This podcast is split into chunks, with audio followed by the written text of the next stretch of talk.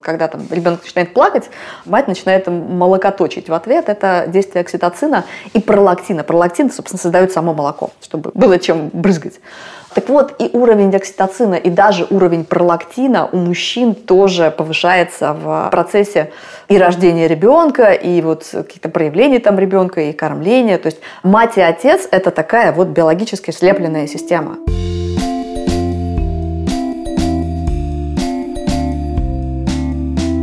Всем привет! С вами подкаст «Медузы. Ты же мать» и мы его ведущие. Настя Хартулари, и у меня есть дочка Варя, ей два года. А меня зовут Саша Давлатова, у меня трое детей. Сын Миша, ему 18 лет, дочка Маша, ей 13 лет, и сын Костик, ему почти 6 лет. А меня зовут Настя Красильникова, у меня есть сын Федор, ему 3 года. Сегодня у нас первый гость в подкасте «Ты же мать». Это большое событие, я считаю, что мы давно это заслужили. И сегодня у нас в гостях Евгения Тимонова, с которой я давно мечтала поговорить. Евгения – натуралист, автор и ведущая программы «Все как у зверей». Это такое YouTube-шоу, которое очень интересно смотреть, если вы любите людей, животных и науч-поп. И некоторое количество месяцев назад из шоу «Все как у зверей» я узнала о том, что у человека нет инстинктов. И в частности, нет материнского инстинкта. И мне всегда казалось, что вот это вот выражение «у тебя не включился материнский инстинкт» — это какая-то чушь. И мне хотелось всегда поподробнее про это узнать. Поэтому сегодня мы все дружно пользуемся случаем и будем расспрашивать Женю, что же все это значит. Женя, главный вопрос — как же это так, у человека нет материнского инстинкта? Привет, во-первых, Настя. В самом использовании выражения «инстинкт» зашито некое давление. То есть инстинкт – это какой-то вот аппарат угнетения нашей свободной человеческой воли в нашей коммуникативной картине мира. И это, конечно, очень интересно, как это получилось. И примерно из этого же исходит вот этот вот демарш ученых, которые в какой-то момент решили донести до широких масс какое-то современное понимание инстинкта. Потому что инстинкт — это, конечно, такое немножко проклятое понятие. Оно э, возникло еще в Древней Греции, его философ Хрисип придумал. И означало оно естественное врожденное желание всякого живого существа двигаться в сторону удовольствий от неудовольствий и причинять себе как можно больше приятного и избегать как можно больше неприятного. В принципе, действительно такое побуждение, с которым трудно поспорить, если наблюдаешь за всякими живыми существами, примерно так они и поступают за определенными исключениями. И чем сложнее существо, тем больше исключений, а человек самое сложное существо, исключений у него особенно много, что даже, пожалуй, их Ресип уже замечал. И дальше инстинкт как только не использовали. Но всегда это была какая-то такая вот некая непреодолимая внутренняя сила, которая берет тебя за ноздри и заставляет что-то делать. Когда, наконец, это стало термином этологов, специалистов, изучающих врожденные формы поведения животных, mm-hmm. Тогда, наконец, Ника Тинберген и Конрад Лоренс формализовали инстинкт до такого четкого определения, что инстинкт — это врожденный комплекс действий в ответ на предъявление ключевого стимула, выполняющий определенную врожденную потребность. Это такая замочная скважина, в которую подходит предъявляемый тебе внешним миром совершенно определенный ключ-стимул. И он поворачивает некий механизм внутри тебя, и ты в ответ на поворот этого механизма исполняешь совершенно определенную вещь. То есть, если ты соловей и тебе хочется размножаться, у тебя есть внутренняя потребность. Гормоны говорят, что надо бы, пожалуй, вот это вот все сделать, но ты не ловишь соловьиху и тащишь ее в кусты, а ты поешь соловьиную песню. Притом именно соловьиную, не чего-нибудь mm-hmm. еще.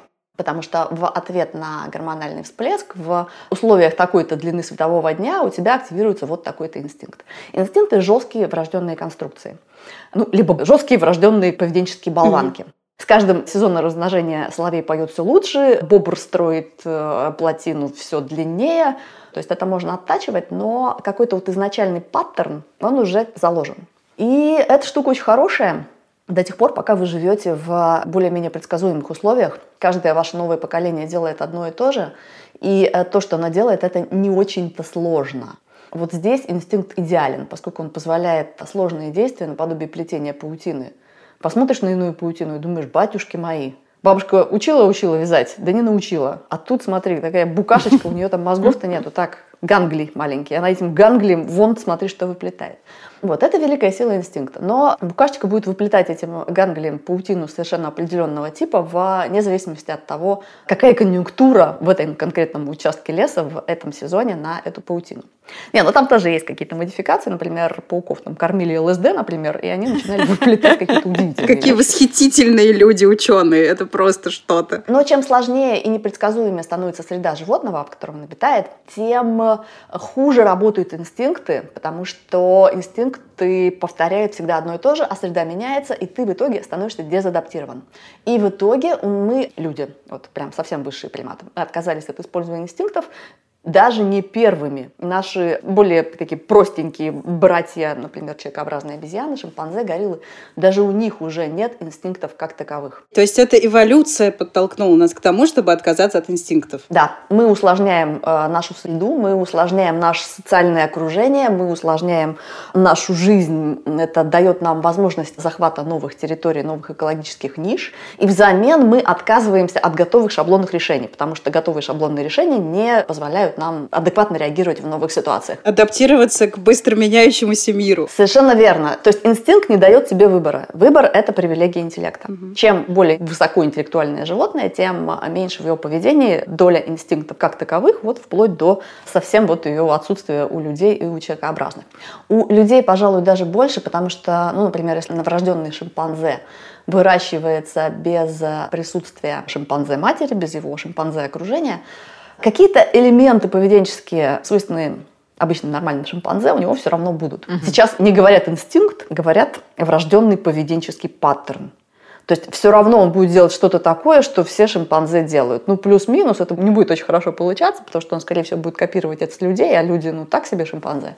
Вот, но тем не менее. А люди, если мы рождаемся и по каким-то причинам вырастаем без человеческого окружения, из нас не получается вообще ничего. Совсем ничто. Мы превращаемся в существо, которое не способно ни к какому эффективному социальному взаимодействию. Потому что мы гиперсоциальны, мы самый социальный вид приматов. Угу. Но вот если про обезьяну говорят, что одна обезьяна это не обезьяна, то один человек это совсем никуда не годится. И все вот эти истории про феральных детей, дети Маугли, это совсем не так мило, как это показано в прекрасном милом мультике. Угу. Это не бегать по джунглям в белых трусах и не обниматься с пантерами. Если ты пропускаешь вот это вот окно социализации, когда ты впитываешь сигналы твоего человеческого окружения и строишь из них собственную человеческую личность и собственное человеческое поведение, это, ну, сколько там, условно, до трех, там, максимум до четырех лет.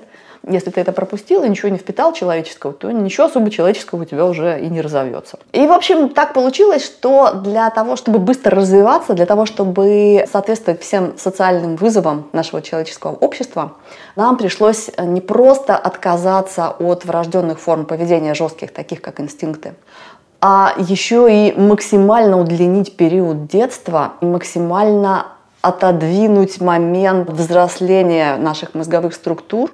К 25 годам у нас только завершается формирование мозга. Многие к этому моменту уже собственных детей имеют, полками командуют, карьеру строят, а у них еще мозг еще даже не доразвился. Что, конечно, тоже очень многое объясняет. Но вот это все не потому, что мы такие ужасные недоразвитые тормоза, а именно для того, чтобы нашу человеческую личность формировали условия того социума, в котором мы родились потому что каждый раз это немножко разные условия, и чем дальше, тем эти условия отличаются друг от друга больше. В условной античной Греции времен Хрисипа разница между поколениями была гораздо меньше. Mm-hmm. Там не было таких ярких вызовов новых. А в нашем случае действительно каждые 20 лет люди рождаются в новый мир, и если бы они, во-первых, рождались уже готовыми э, бытовыми этими поведенческими конструкциями, непонятно, что бы было бы. Представьте, вы родились древним греком, у которого прописаны все древнегреческие поведенческие гайды, а вокруг вас интернет. Подгузники, стиралка, мультиварка. Да, да, да, это же кошмар. Ну вот наши языковые и личностные какие-то вещи, они действительно формулируются в первые годы жизни. Но если бы вообще наше формирование нашего мозга заканчивалось там к трем-четырем годам, то оказывалось бы, что мы сформированы главным образом мировоззрением наших родителей.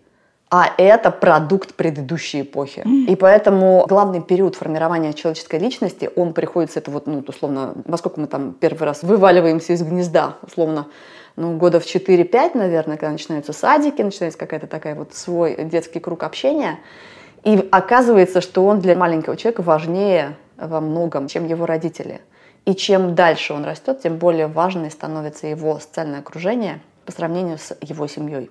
Это контринтуитивная вещь, но нашу личность формируют первое, самое важное, наше социальное окружение, второе – наши гены, и третье уже наша семья – Умываем руки и расходимся. Великолепно. То есть можно снять с себя, наконец, ответственность за то, каким человеком вырастет мой ребенок.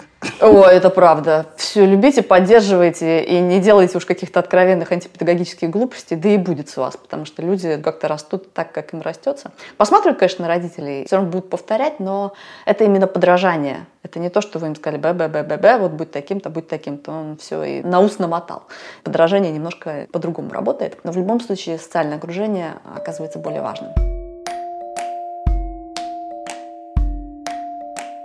Что вообще тогда происходит с женщиной вот в этот э, момент? Кажется, роды — это самый биологичный момент в жизни современного человека. Вот рождается этот комочек счастья, и все, что ты хочешь, это скукожиться вокруг него, кормить его, лежать с ним, заботиться о нем и защищать его. Вот как это все можно объяснить? Это разве не инстинкт? Это, конечно, фантастический experience, действительно. Когда я сама через него прошла, и потом несколько дней находилась в состоянии непрерывного такого вот откровения ты просто смотришь на весь мир и просто понимаешь про него что-то такое. У тебя действительно ощущение, как будто бы вот я просто весь этот мир родила. Я знаю, как это все возникает. Mm. Как из ничего получается что-то бесконечно сложное. Mm-hmm. А поскольку это дело происходило на втором курсе моего второго гуманитарного образования, как раз мы сдавали экзамен по философии параллельно, я вдруг пришла к выводу, что, в принципе, вся мировая философия, в которой, как известно, женщин как-то крайне критически мало, Да-да-да. это мужская попытка компенсировать невозможность зачать, выносить и родить единственного ребенка, который сам по себе является полным ответом на все вопросы жизни, Вселенной и вообще.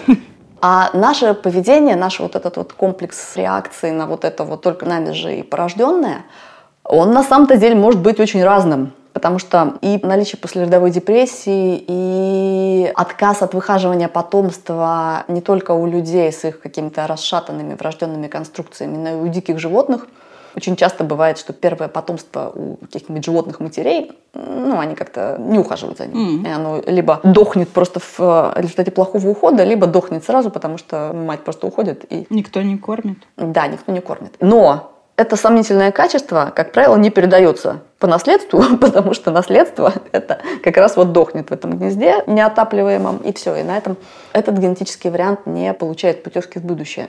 А кто, собственно, получает?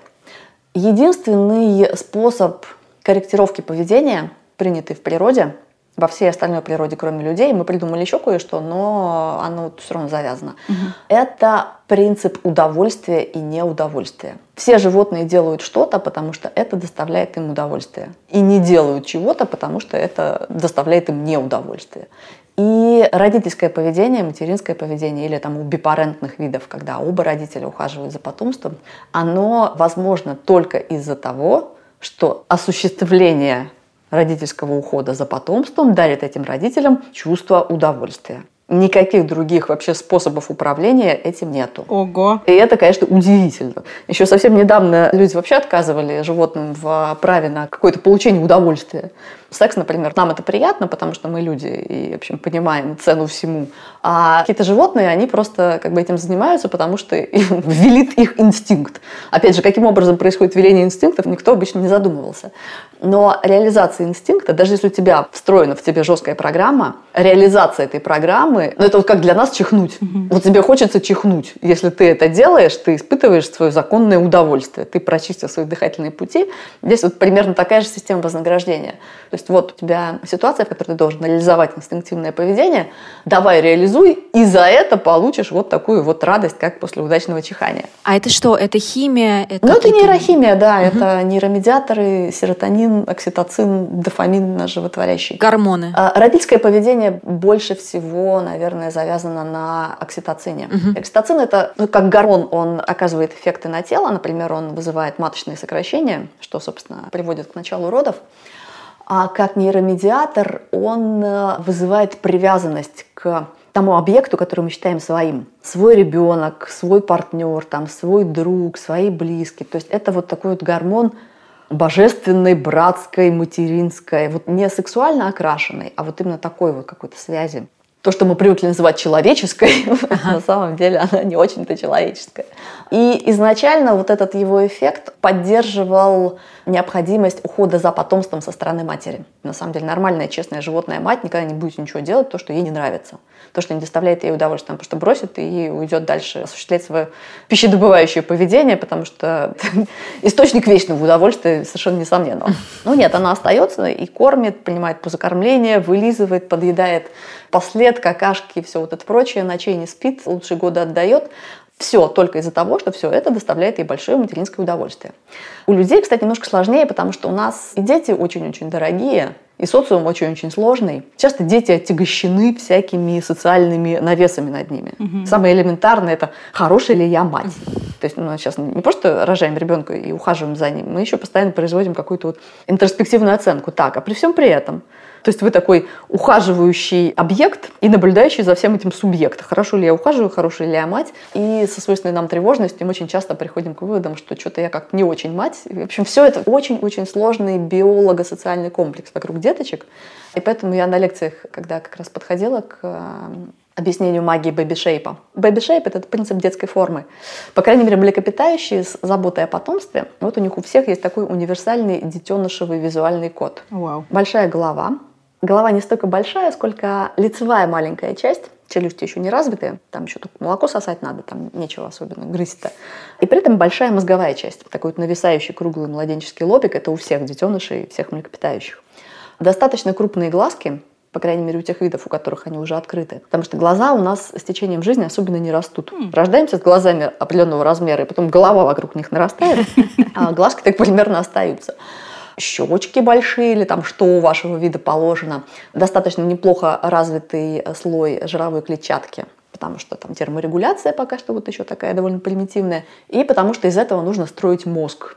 Младенческий бурый жир, он хорошо греет и очень хорошо расщепляется на жирные кислоты, которые используются для строения нервной ткани мозга. Угу. Коротенькие э, ручки-ножки, конечности передние и задние.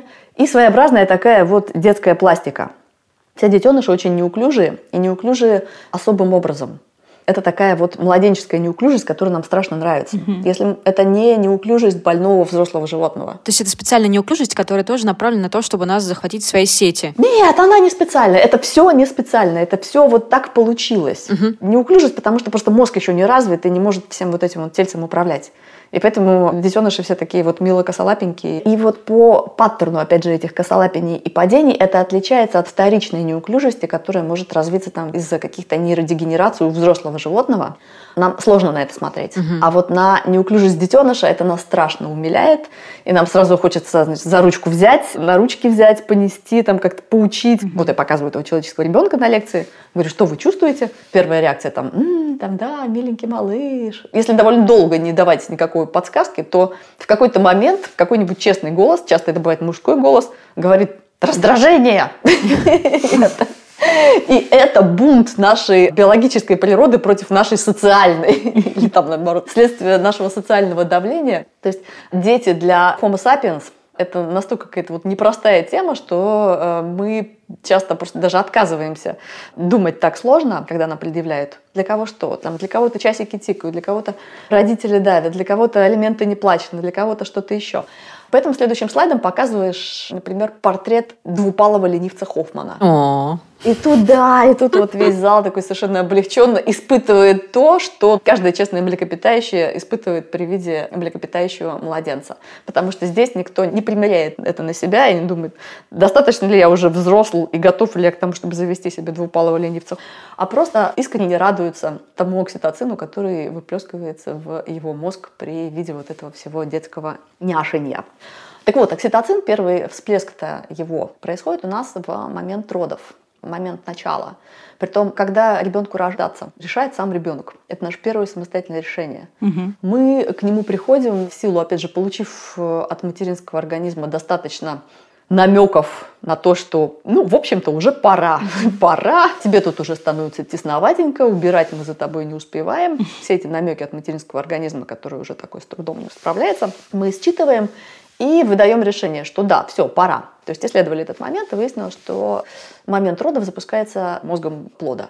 Здесь, кстати, такая штука, что если есть какие-то проблемы именно с э, инициацией процесса родов, это очень часто бывает предиктором каких-то нарушений мозговых. То есть э, мозг ребенка имеет какие-то отклонения, из-за которых не может угу послать достаточно четкий сигнал материнскому организму, и поэтому тут какое-то есть некоторое недопонимание. Угу. По крайней мере, голландский исследователь Дик Свап, нейролог и автор книги «Мы — это наш мозг», именно таким образом это описывал, ну и, в общем, имел, видимо, на это право. Так вот, когда запускается момент родов, организм материнский начинает выделять адовое количество окситоцина, вот этого самого гормона любви и привязанности, для того, чтобы стимулировать маточные сокращения и плода из себя извергнуть.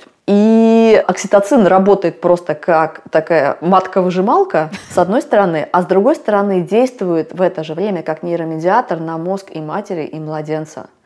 И поэтому мать, по крайней мере, на первый раз, тут еще аттракцион, тем не менее, ты через него проходишь на каком-то таком очень высоком душевном подъеме, немедленно забываешь, как оно было, даже если при этом присутствующего своего мужа просишь, когда я про второго заикнусь, ты мне вот это вот все напомни, потому что я-то чувствую, что мне сейчас все это окситоцином сотрет к черту из-за вот этого вот ванны окситоциновой, в которой купается и мозг матери, и мозг младенца, они первый раз увидев друг друга глазами, испытывают друг другу огромную привязанность. Mm-hmm. Вот здесь вот происходит вот этот вот замок, образование вот этой вот детско-материнской связи, mm-hmm. которая будет потом поддерживать и подпитывать вот этим вот чувством любви и удовольствия все последующие действия, которые вы будете должны по отношению к вашему ребенку осуществить. Ну, должны в нашем человеческом случае. Попробуй не поухаживать за ребеночком. Сейчас тебе все быстренько объяснят, кто ты такая.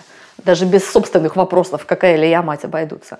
А у животных диких, над которыми никто, собственно, особенно не стоит, они используют вот эту вот образовавшуюся связь как постоянное подкрепление своих материнских действий. Угу. Делали очень красивый эксперимент, даже красивее, чем накорми паучка ЛСД и посмотри, что он там после этого наплетет.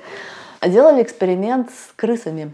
Молодым крысам с первым потомством давали на выбор ухаживать за детенышами. Ну, вот они родили детенышей, возятся с ними.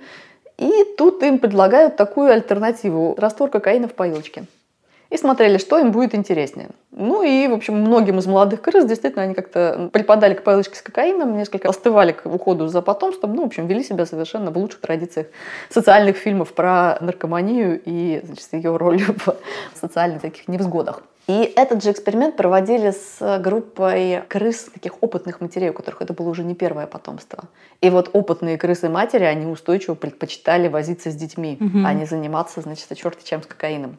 Потому что уход за детьми в их случае, у них уже их нейронный родительский контур настолько хорошо наработан, Обалдеть. у них уже настолько вот это вот «я делаю эти действия, я получаю за это нейромедиаторное вознаграждение», он уже так хорошо работает, что это уже приятнее всего вашего дурного кокаина. Поразительно. И это, конечно, совершенно прекрасная новость, да, что каждый следующий ребенок дарит тебе больше радости и меньшим количеством усилий. А это работает с человеком? Да, это работает и с человеком тоже. Насколько я спрашивала разных своих знакомых, более-менее многодетных матерей. Uh-huh. Все говорят, да, конечно же, каждый последующий ребенок это гораздо проще, чем предыдущий. Да, и радости от него как-то, соответственно, больше. Евгения, меня вот другой вопрос мучает. Я слушаю, слушаю, но не про рождение, можно чуть постарше. Я вот всю жизнь переживаю, насколько сильно я люблю своих детей. Вот что я могу для них там, ну, максимум, там, чем пожертвовать или что сделать. По-моему, один раз просто мы с Мишей чуть не попали под машину. И mm-hmm. вот с тех пор я все время думаю, что вот если мы идем, переходим дорогу, на нас едет машина, смогу ли я пожертвовать своей жизнью ради ребенка? Ну, то есть закрыть его, оттолкнуть, а сама кинуться под колеса. Мне кажется, что нет. И мне все всегда говорили, видимо, пытаясь утешить меня, что ну, конечно, инстинкт сработает. Это нельзя представить заранее, как ты себя будешь вести. Но если это случится, и твоему ребенку будет угрожать какая-то опасность, ты его спасешь ценой своей жизни, потому что, ну, сработает материнский инстинкт. И теперь получается, что его нету, и он не сработает. Но у нас же есть лучше. Это же не значит, что если у нас нет материнского инстинкта, у нас нет ничего. У нас есть родительское поведение, которое мы, во-первых, унаследовали от своих родителей, потому что мы были объектом предложения этого материнского поведения, и вот в это время вот его впитывали. Это прям самое важнейшее. Конечно, мы очень во многом копируем стиль ухода, которые сами получали от э, своих матерей на каких-то глубинных структурах. Но даже если мы дети какой-нибудь не очень заботливой матери или домовские дети, которые совсем без всего этого были, это еще не ставит на нас крест.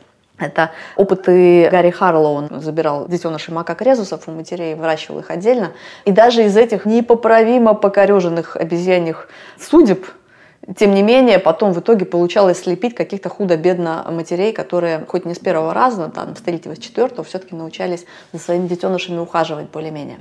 Мы, во-первых, дети наших родителей, результат ухода за нами самими. Во-вторых, нас учит общество. Мы смотрим, как принято в этом обществе заботиться о детях. Откуда у вас вообще вот этот паттерн, что вот машина собьет, и я должна ценой своей жизни закрыть своего детеныша? Вот откуда? В биологии это полный фейл. Мать спасает дитя всегда, правильно? Вот есть такое. Да, вот если бы вы были более диким животным, такая стратегия, это был бы полная фиаско, потому что ну нельзя так себя вести. Если мать погибает, ее потомство погибает автоматически.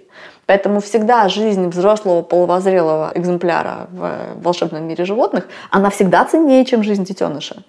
И всегда правильным эволюционно оправданной стратегией это детеныши пропадай, а сам спасайся. Ну, хотелось бы еще, когда ты выберешь свою жизнь, чтобы не покончил с собой под давлением общественного мнения, да, после этого. Ну да, ну это результаты нашего второго демографического перехода, когда дети у нас перестали помирать от естественных во все предыдущие годы причин. Дети стали сверхценностью, их стало очень мало. Угу. Я думаю, что где-нибудь в Средневековье такой паттерн, что мать жертвует своей жизнью, спасая одного ребенка, и при этом как бы все остальные 5-10 детей остаются без родительницы, ну это тоже так себе такая романтическая стратегия. Я не думаю, что много бы кто ее одобрил. Как я тогда принимаю решение в пользу ребенка, но не в пользу себя? Ну, для того, чтобы защитить ребенка, какое-то решение сложное. Я бы сказала до нашей программы, да, инстинктивно принимаю решение угу. в защиту ребенка. Что мною тогда управляет, если я все равно так делаю? Вот это вот, это не инстинкты, а это вот тот конструкт, который вы себе создали, по сути, нам-то даже немножечко все равно, это наши врожденные формулы или те, которые мы очень тщательно, очень долго все с самого рождения сами нарабатывали. Это не важно, потому что они точно так же управляют нашим поведением. И в ситуации, когда у вас не будет времени на размышления, вы поступите так, как будет диктовать вам вот это вот ваше представление о том, как надо оберегать своего ребенка. И есть очень ненулевая вероятность, что да, действительно, в этой ситуации очень многие из нас теперь матерей, для которых дети это сверхценность, выберут жизнь ребенка, а не свою собственную. Ну, то есть отдадут последний кусок хлеба ему. И вы не будете стоять и думать. Вы просто сделаете определенным образом, и все. Угу. Ну, то есть вот эта вот автоматическая реакция, да. условно, когда ты предпочитаешь жизнь своего ребенка своей собственной жизни, это тоже не инстинкт. Это тоже не инстинкт. Нет, ну такого инстинкта вообще быть не может. Это абсолютно наш вот уже социальный конструкт, наш поведенческий паттерн, наш поведенческий стереотип, следствие нашей каких-то биологической э, любви к нашему ребенку и социальных требований, заботиться о нем настолько сильно, что это даже важнее, чем ваша собственная жизнь, это подспудно создают тебе готовый ответ в таких вот ситуациях, которые требуют мгновенного решения. Ну, какой-нибудь там котик, вот пожар, котик бьется в окне, и человек вдруг, очертя голову, ломится спасать этого котика, журналист спрашивает им, что вы чувствуете, о чем вы думали в этот момент. И честный человек скажет, что Слушайте, я ни о чем не думал. Mm-hmm. Они так и говорят. Там нет никаких рассказов про то, что вот я подумал, что, боже мой, я сейчас сделаю что-то великое. В этот момент вы ничего не думаете. Ваше решение принимается вот по всем законам Бенджамина Лебета эксперимента, когда наше решение возникает раньше, чем мы понимаем, что мы его приняли. Да, да, да, да, да. Знаменитый эксперимент Бенджамина Лебета, которые отменили свободу воли. Да. Давненько, уже несколько десятилетий назад, там как бы обнаружилось, что мы сначала принимаем решение, у нас уже палец уже движется согласно этому решению, чтобы нажать на кнопку. А потом его осознаем. Да, потом через какие-то там доли секунды мы такие, о, нажму-ка я кнопку. Это когда было еще в волосатые времена довольно грубых чувствительных приборов, а сейчас уже с с э, новыми транскраниальными методами и со считыванием очень малых уровней возбуждения, вот эта разница между тем, что наше тело уже знает, что мы это решили, и уже даже выполняет это решение, и нашим знанием о том, что так, все, я решил вот это, проходит 8 секунд.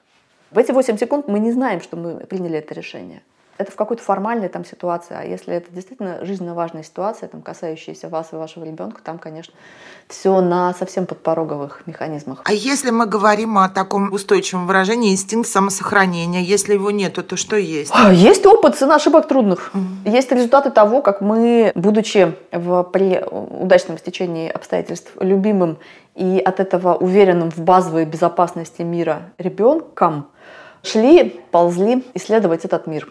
И залезали во все его шкафы, роняли на себя все что угодно, падали с диванов, натыкались на углы. Вот это вот все связывали с тем, что вот ты палец туда сунул, и после этого испытал чувство, которое созданная по этому поводу Квали, она э, описывает его как боль. И вот эта вот связь с тем, что ты делаешь это, ты получаешь боль, или ты делаешь это, ты получаешь от мамы нагоняй, угу. это все формирует ваш какой-то вот модус вивенди. Опять же, я не хотела бы, чтобы все это звучало, как будто бы мы рождаемся как чистый лист, и вот что напишешь на нем, то и будет. Нет, конечно же, у нас есть многие врожденные элементы, их очень много, особенно... Рефлексы, например. Рефлексы как-то вот оно более-менее понятно, поскольку здесь тело действует практически как машина. Ты нажал кнопку, оно отреагировало. есть и более сложные вещи. Например, дети, когда вот ползет он с условного дивана. Если он заигрался, он, конечно, поползет куда угодно, ни на что не обращая внимания. А если ребенок сосредоточенно ползет, отдавая себе отчет, что вот я ползу по дивану, а дальше ему положить прозрачное стекло, за которым он будет видеть уходящую вниз перспективу, и у него будет выбор ползти дальше или как-то сообразить, что это, это я сейчас упаду. И э, если этот опыт ставить на наивных детях, которые никогда не падали с дивана, еще не знают, к чему это обычно приводит, они, тем не менее, замирают и как-то не хотят ползти дальше. Хотя ничто из их чувственного опыта не подтверждает опасность этой ситуации. Вот поэтому какие-то обстроенные программы самосохранения у нас есть. Но это, опять же, нельзя сказать, что это прямо вот инстинкт. Что инстинкт — это последовательность действия. Это не то, что ты вот подошел к краю и замер. А все-таки какие-то инстинкты у человека есть или не единого, и забудем про это? Был один вот вскидывание бровей при внезапном появлении приятного для вас человека. Ага. Eyebrow Flash инстинкт, открытый Эйпой Беспельтом учеником Лоренса.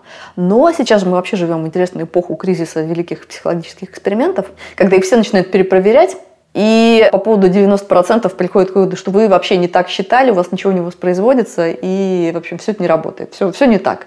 И вот с iBrow Flash э, тоже происходит какая-то похожая штука.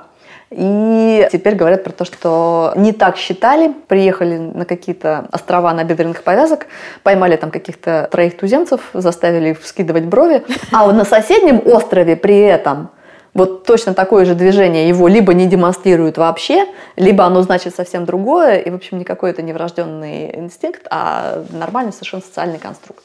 И не морочьте людям голову, ничего там у них нету. Вот. Но этим сейчас уже даже не особенно занимаются, потому что, по сути, это не так важно. Совсем это вот прям четко врожденная конструкция или это какая-то приобретенная в раннем возрасте, это действительно в изрядной степени терминология. Угу. То есть, ну, назовете вы вот это вот инстинктом, либо назовете вы это врожденным поведенческим паттерном, ну что от этого так уж сильно изменится? Это же, там, не знаю, не глиняные скрижали Моисея, это не окончательная истина. Ну, в науке меняются как-то формулировки. Но Дискуссия по этому поводу регулярно возникает, и она скорее все-таки действительно необходима, потому что в использовании термина инстинкт заложена изначально какая-то директивность. Mm-hmm. Тебе всегда вспоминают про то, что это инстинкт, потому что либо хотят тебя к чему-то принудить, либо хотят от чего-то отмазаться. Угу это волшебное слово, которое отменяет простую человеческую ответственность за свои поступки. Угу. И вот это, конечно, не очень хорошо. И то, что мы деконструируем инстинкт в этом смысле, это, ну, в общем, конечно, правильно, потому что нечего думать, что тебя связывает что-то там, где тебя на самом деле ничего не связывает, кроме приобретенных социальных стереотипов, культурных кодов и всего прочего что совершенно спокойно можно размягчить внутри себя и заменить на что-нибудь более современное и гуманное. А можно я еще спрошу, то, что меня давно волнует, вот многим девушкам, женщинам, у которых нет детей, по любым причинам, им говорят в тот момент, когда они испытывают умиление по отношению к щенку, по отношению к ребенку, по отношению, я не знаю, к маленькой горилле, кому угодно. Им говорят, ну это у тебя материнский инстинкт. Или, например, когда, там, не знаю, женщина хочет заботиться о ком-то, ей тоже говорят, ну это у тебя материнский инстинкт. Мне интересно, вот ведь действительно есть такое, что я, например, умиляюсь всем маленьким существам и вообще, там, не знаю, очень люблю животных.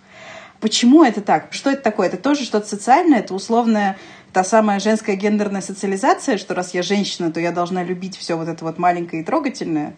Как это можно объяснить? Я слышу некоторый легкий сексизм в вашем вопросе. Нет, нет, Это как раз-таки вопрос феминистки. Поверьте, мужчины точно так же испытывают совершенно все то же самое, потому что мы, по счастью, бипарентный вид. У нас два родителя. Да у нас, собственно, и выбора-то не было, потому что наши дети настолько дорогие, сложно вынашиваемые и долгорастущие, что вплоть до 20 века поднять в одно женское лицо свое потомство для нас было просто невозможно, немыслимо. Если тебе не помогает либо община, либо отец угу. этих, этих детей, ну или просто какое-то вот там лицо, заменяющее роль отца, это будет невозможно. И поэтому, конечно же, передавался генетический материал тех мужских особей, которые были склонны заботиться о своих детях. Ну, там, своих, чужих, для самцов млекопитающих. Никогда не бывает до конца очевидно, что это их ребенок. Вот. И поэтому на всякий случай самцы э, млекопитающих, у которых тоже принято заботиться о потомстве, они демонстрируют те же самые родительские механизмы, и они активируются и тренируются теми же самыми визуальными, там, тактильными паттернами, что и женские. Эта система немножко более тугая, среднестатистического мужчину сделать из него отца, немножечко, ну, нужно посильнее сигнал давать. Ага. Женская психика немножко более чувствительна. Угу. Возможно, от этого и происходит какой-то более высокий женский нейротизм, например. Мы такие, мы более чувствительны, мы склонны к каким-то впадениям в депрессию, более эмоциональные, более вот это вот все. Потому что мы изначально, наша психика должна быть более проницаема для сигналов нашего потомства. Мужчина в этом плане немножечко они чуть-чуть более дистанцированы. У них все то же самое, только ну, вот немножко уровень громкости приходится задирать. И это, опять же, не касается индивидуальных различий. Есть абсолютно героические отцы, которые вот так заботятся о своем потомстве, что никаким матерям не снилось. Ну, вернее, никаким не снилось, но, в общем, очень хорошо заботятся. И есть мать волкам отдать, которая как ни крути, а как-то вот у нее все это не получается. Угу. Поэтому наши индивидуальные различия внутри пола, они гораздо больше, чем наши различия межполовые средние. И поэтому у мужчин совершенно то же самое. Они точно так же видят животное, какое-то милое, там, детеныша животного, ребенка или что-то вот похожее. Потрясающе. То есть мы можем отцов упрекать тоже в том, что у них недостаточно отцовского инстинкта. И, в принципе, что все пеняют на материнский инстинкт, это тоже сексизм. Абсолютно. Нет, у нас оба пола в этом плане практически равнозначны. Но, говорю, женщины просто немножко быстрее это схватывают, потому что у нас чувствительность немножко повыше, потому что если ты плохая мать для твоего ребенка, могут быть худшие последствия, чем если ты плохой отец. У отцов есть запас времени. Пока он там раскачается, пока до него дойдет. Даже если сначала он все это воспринимал как не очень относящееся к нему непосредственно. Через какое-то время, смотри, втянулся и уже, в общем, прям отец молодец. Но я так понимаю, что папаша точно так же может мамашу упрекнуть, ну, в том плане, что она радуется так рождению ребенка, потому что у нее есть гормон радости, окситоцин, а он его не получил, поэтому он не может с той же силой радоваться. Не, у него, к счастью, совершенно то же самое. Да? Мне бы немножко хотелось немножко чуть-чуть поаккуратнее вообще с этим моментом, что мы можем упрекнуть наших мужчин в том, что они сами козлы. Мне кажется, надо как-то тихонечко прекращать эту традицию взаимных упреков, потому что, как и во всяком человеческом союзе, практика взаимных упреков никуда, кроме как в ад, не приводит. Хорошо, не про упреки, но вот о, правильно ли я поняла, что у матери выделяется окситоцин, и она получает больше удовольствия от новорожденного ребенка, чем отец, у которого он не выделяется? Там же не только окситоцин, там же есть еще пролактин, это вот гормон, который стимулирует отделение молока. При этом окситоцин стимулирует сжатие соска и выплеск молока в рот ребенка. Вот когда там ребенок начинает плакать, мать начинает молокоточить в ответ. Это действие окситоцина и пролактина. Пролактин, собственно, создает само молоко, чтобы было чем брызгать. Угу. Так вот, и уровень окситоцина, и даже уровень пролактина у мужчин тоже повышается в процессе и рождения ребенка, и вот какие-то проявления там ребенка, и кормления. То есть мать и отец – это такая вот биологически слепленная система. Ну, это, конечно, какие-то вот более-менее гармоничные пары с каким-то вот уровнем взаимопонимания, они синхронизируются еще и на гормональном уровне. Ага. И пролактин у мужчин точно так же есть, и у него точно такой же вот профиль э, родительский активируется, когда у него появляется собственный ребенок, и можно вот все это к чему-то применить. Был потрясающий опыт, в Индонезии проводили измеряли в 17 лет, какой у мужчин есть уровень пролактина. Как у женщин тоже есть тестостерон, у мужчин тоже есть пролактин. Его не очень много, но тем не менее у одних больше, у других меньше. Замеряли, у кого больше, у кого меньше, и повторяли это измерение через 10 лет. То есть это была группа молодых индонезийских 17-летних мужчин, вот их там замерили, у этого больше, у этого меньше, у этого так-так. Через 10 лет замеры повторили во-первых, выяснили, что у них там в жизни происходит, и выяснилось, что мужчины, у которых был изначально более высокий уровень пролактина, у них больше детей родилось. Mm. Вот как-то они изначально были такие преадаптированные к роли отцов. Это как бы вроде как ожидаемая вещь, и никто сильно не удивился. А удивились тому, что те мужчины, у которых изначально уровень пролактина был низкий, но потом как-то так вот жизнь сложилась, что почему-то у них было много детей, ну как-то вот бывают такие обстоятельства, так вот у них уровень пролактина вторично вырос. То есть папашами не только рождаются, но и становятся. Ага. Даже если вы изначально вроде как не очень заточены под такую роль, вы прекрасно можете развить в себе все необходимые отцовские качества и наслаждаться этим всем э, хлеще того кокаина. Дети – это самый мощный легальный наркотик, только очень дорогой.